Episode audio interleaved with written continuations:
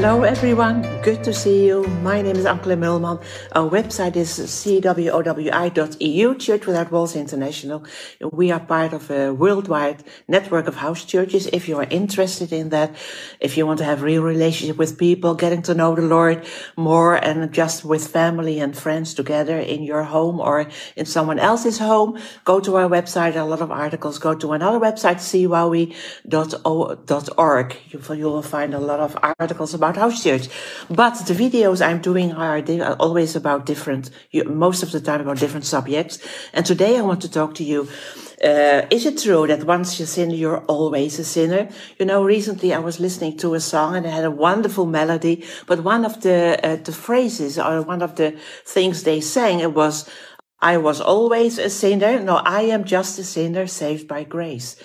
And I knew those were born again Christians and they were saying, I am just a sinner saved by grace. Is that true? You know what people say when you were once addicted uh, to drug, for instance, or to alcohol or any other addiction? You, they say, well, when you were once a drug addict, you will always be a drug addict or alcohol addict. Uh, and they say you have to be careful not to fall into, into that trap again. Because once an addict, that is who you are and that, that is what you will be your whole life. You just have to be careful what you do and what you don't do. So could you also say once a sinner, always a sinner? Is that true? Is sinning a part of who you are, something you can't help to do, but you just do it and you have to learn to live with it? Or is it not true? What does the Bible say? And of course, we know what the Bible says in First John, first chapter, verse nine. If we confess our sins, He is faithful and just to forgive our sins, to cleanse us from all unrighteousness. But maybe you feel like, but I'm sinning, I'm doing so many wrong stuff, and I try to do my best, but I fail over and over.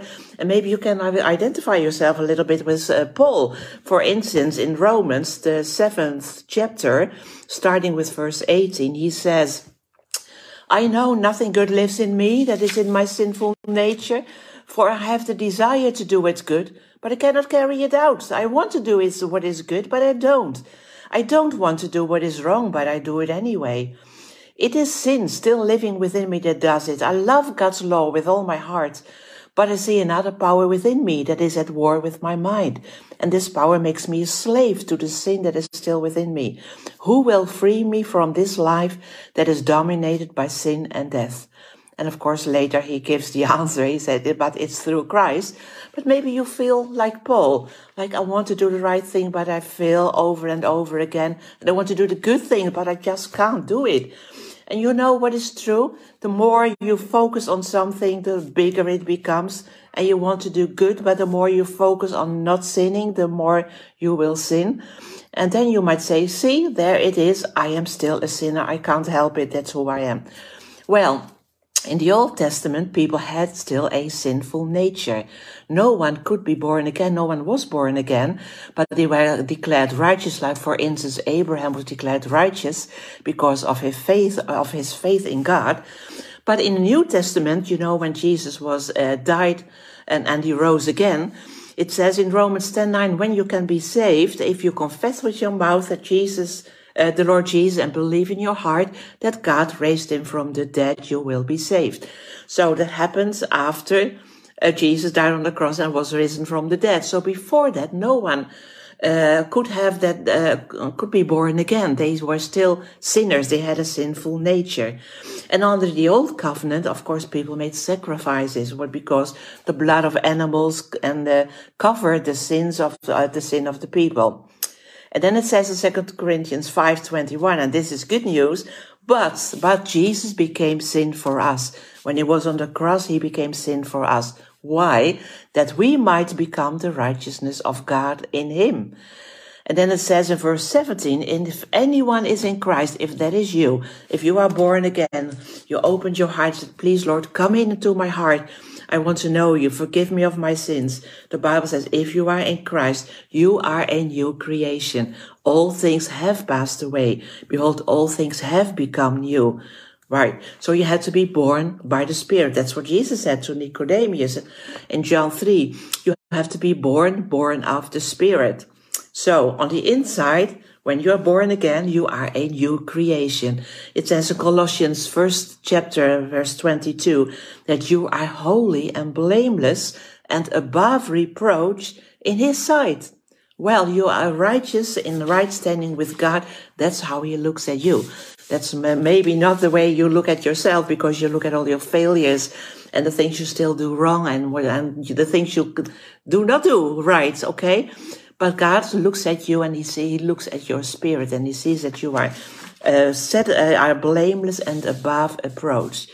He not only forgave your sins, what he did, he not only took away the sins, but he made you new on the inside. Because when he would only take away our sins and forgive us, you know, that was just part of the problem that we had, but we still, if we still would have that sinful nature, we would kept sinning and sinning because we can't help it.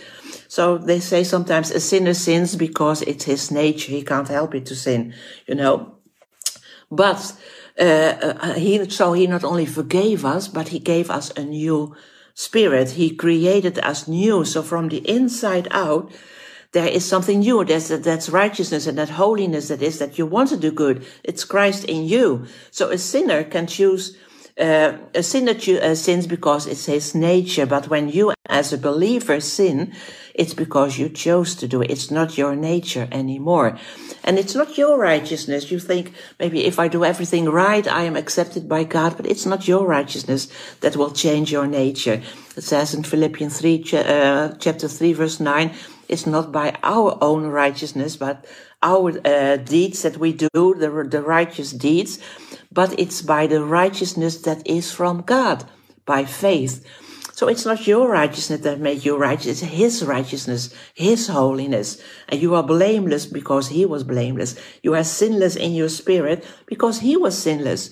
Okay, so a sinner, when you understand it, what, that a sinner still has that sinful nature, you know, probably many people who do not know the Lord, who are still have that old nature, that sinful nature, but they can choose to do good things, right? Many people do good things and help others and so on.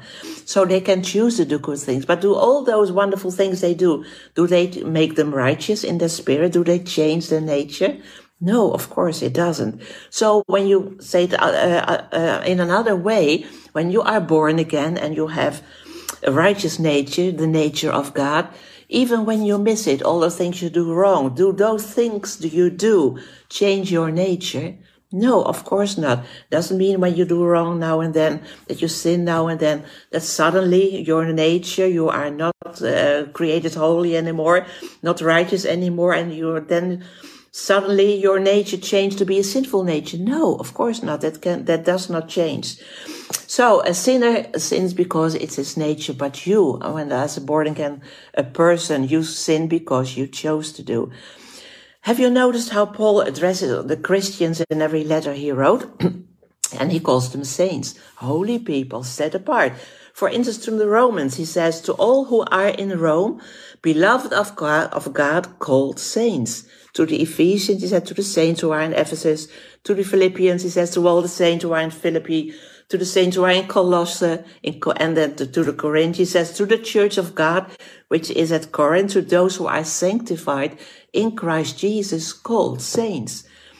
And the Amplified says it like this, to those sanctified, set apart and made holy in Christ Jesus, who are selected and called as saints. Wow, that is amazing. That you might, you might think, wow, Paul, why are you saying they are saints? Are they holy? They, they never sin and so on. But look at their behavior, Paul. Look at, think again what you were saying. Because in Ephesians, uh, he, he tells them that they are, he, he actually says, well, you are still walking as the rest of the Gentiles. In chapter 4, they were lying. And he says to them, put away lying and speak the truth. And then those Corinthians, well, there was immorality in the church, there was envy, strife, division. There were men in the same house just so suing each other at court. Some were having sex with prostitutes. Say, okay, Paul, you can't say that those are saints. Yeah, Paul said you are saints. Why did Paul call them saints? Because he wanted to remind them of who they are on the inside, what had happened to them. He says in his first letter to the Corinthians, chapter 6, verse 8, such were some of you. He listed a lot of things that he did before. And he says, such were some of you. But you were washed and you are sanctified and you were justified in the name of, of our Lord Jesus by the Spirit of our God. And then he says in verse 20, you were bought at a price. Therefore glorify God in your body and in your spirit, which are God's. So who are you in the, on the inside? Are you born again? Did you invite Jesus into your heart? Isn't it Christ lives in you, right? And do you think he would live in your spirit together when there was still sin and so on in your spirit? No, he's a holy God. When he lives in you, your spirit is holy, sanctified, righteous. It's not your holiness, not your righteousness. It is his holiness because he lives in you, right? But then in Romans 12, of course, you know that scripture he says that you that we have to present our body a living sacrifice. A sacrifice meaning you tell it what to do and what not to do. A sacrifice is dead, has no say. That's what you do. And do not be conformed to the world, but be transformed by the renewing of your mind. So renew your mind every time you use, you think I'm still a sinner. Because when you think you are still a sinner, you will do those things that you won't, don't want to do and you think, oh, okay, I can't help it. It's just the way it will be the rest of my life. No, but when you know and when you see the word that Jesus uh, and that the Bible talks differently about you, that you are holy and set apart, live up to who you are on the inside. In Ephesians 4, you have to read it in your own time. Chapter 4, starting with verse 17, and then it goes on till the end of the chapter. By the way, the first three chapters of Ephesians uh, Paul talks about what Christ did for them, who they are, that they are seated at the right hand of God, and so on and so on. And then he says in verse 17, now I say, therefore I say, because of all the things that he has done for you and who he is and who you are, you should no longer walk as the rest of the Gentiles, walking in the futility of their mind. And then it says, oh well, you have not so learned Christ. You were told with him, you have to put off uh, concerning your former conduct, the old man, be renewed in the spirit of your mind. Put away lying. Put away. That's up to you. Do the right things. Now you know what, who you are on the inside, what Christ has done for you. Appreciate it, value it, and, and, and change your thinking and, and tell your body not to do it anymore. You can do it. You have the power of the Holy Spirit. You have Christ in you. So are you a sinner? No, you are not a sinner. You are a saint, and I will call you saints. See you next week, next time. Bye bye.